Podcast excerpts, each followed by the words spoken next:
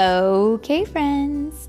So today we are reading a story called The Berenstain Bears Hospital Friends. And this is a book that goes towards a um, Healthy Kids Foundation by Stan and Jan Berenstain. And it is for the Children's Hospital of Philadelphia. And I can't wait to see um, what what they have in this st- story for us. And we do want to say a special thank you to all of our friends who are doctors and nurses who are out there helping make people feel better. Yay! Thank you for your work. You made Philip feel better, didn't they? No more headaches? I've been having nausea. Well, that's because you had some medicine, but you're feeling better today than you were yesterday, right? Mm-hmm. And your head doesn't hurt at all anymore, does it? See?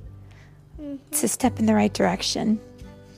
And it won't be long before you feel aces, right as rain, and ready to go and play. So, in the meantime, friends, let's read this story. And it's read by Mommy and. Do you have a name today? Bookie. Bookie? Mm-hmm. Oh, Philip is a book reader today. Bookie. Bookie he is. Are you ready? Here we go. The Bear family was visiting the Bear Country Hospital. Their cousin Fred had just had his tonsils taken out. They were bringing him a card and a balloon that said, Get well soon.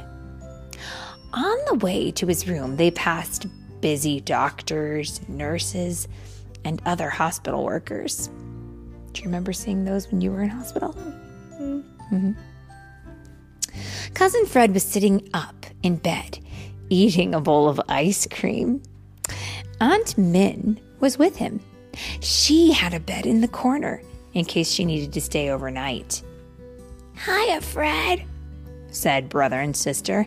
How are you feeling? Hi, said Fred. His voice was soft and raspy. My throat hurts. That's why I'm eating this. It's the only thing that feels good on my throat. You get ice cream here? said brother. I want to stay in the hospital too. I don't know if you can stay, said a voice behind them. But I'll give you a tour. It was Dr. Gert Grizzly, their family doctor. She was there to check on Cousin Fred. Can we really have a tour, Dr. Grizzly? asked Sister. Of course, said the doctor. This would be a good time for you to learn all about the hospital. Dr. Grizzly looked Cousin Fred over. You're doing fine, Fred, she said. I think you'll be able to go home today. Hooray, whispered Fred and went back to his ice cream. Do you remember when the doctor said you could go home? How'd you feel? Good. Yeah, you were ready to go home, huh? Mm, I said, I said hooray, and then I went back to what I was doing. It's true. like what I just did. Yeah.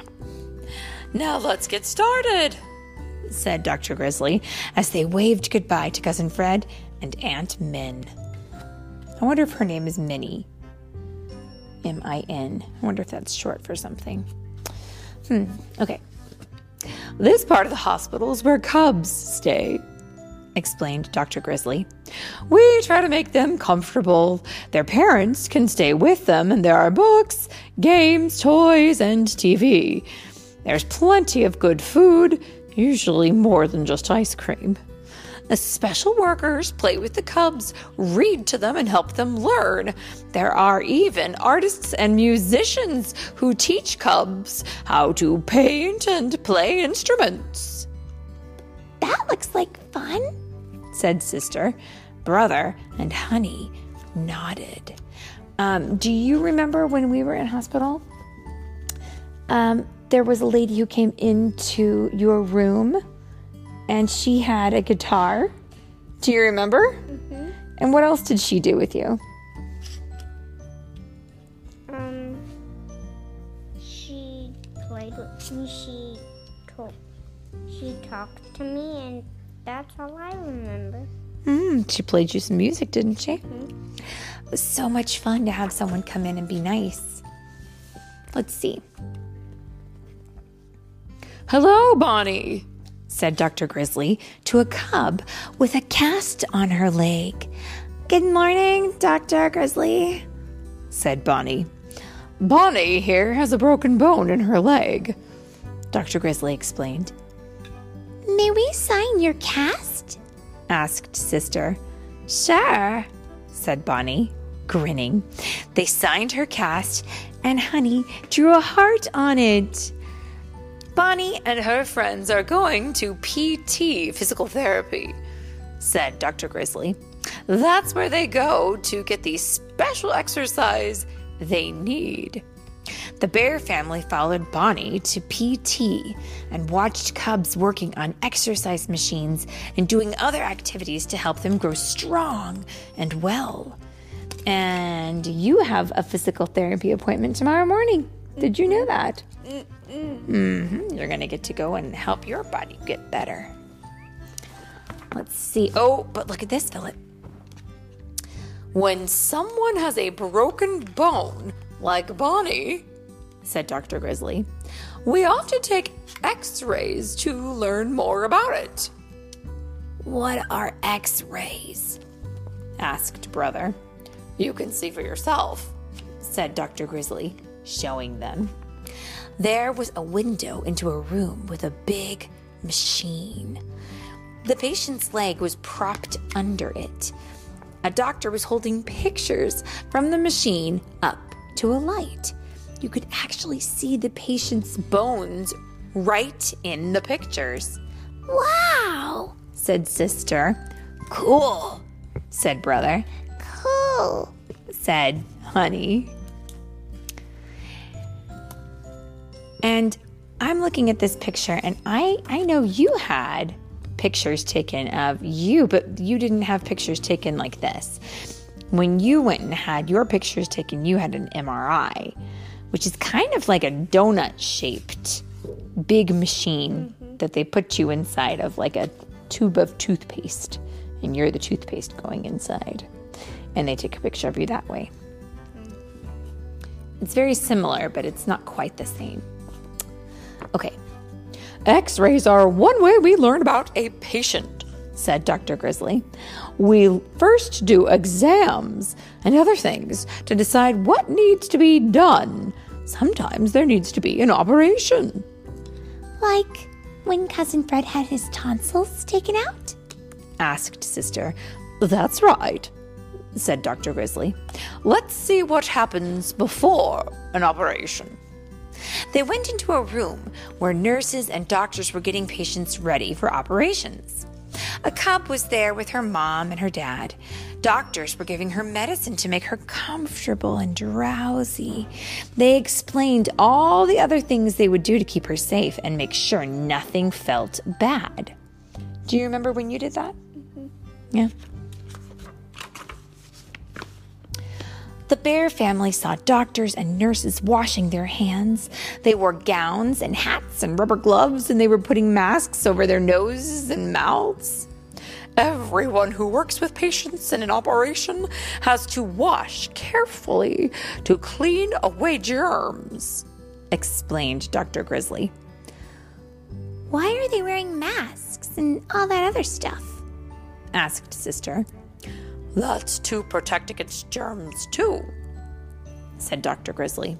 Even after washing, we all have germs that can make a patient sick. Where do patients go after an operation? asked Brother. To recovery, said Dr. Grizzly, taking them into a room where more patients are being cared for. Dr. Grizzly pointed out a bag with plastic tubes attached. Look at this. Do you see the plastic bag? And then there's all these tubes coming out of it. Do you remember what that's called? Mm-mm. That's an IV, she said. It gives patients liquids to keep them healthy. Do you remember how that went? How that got into you?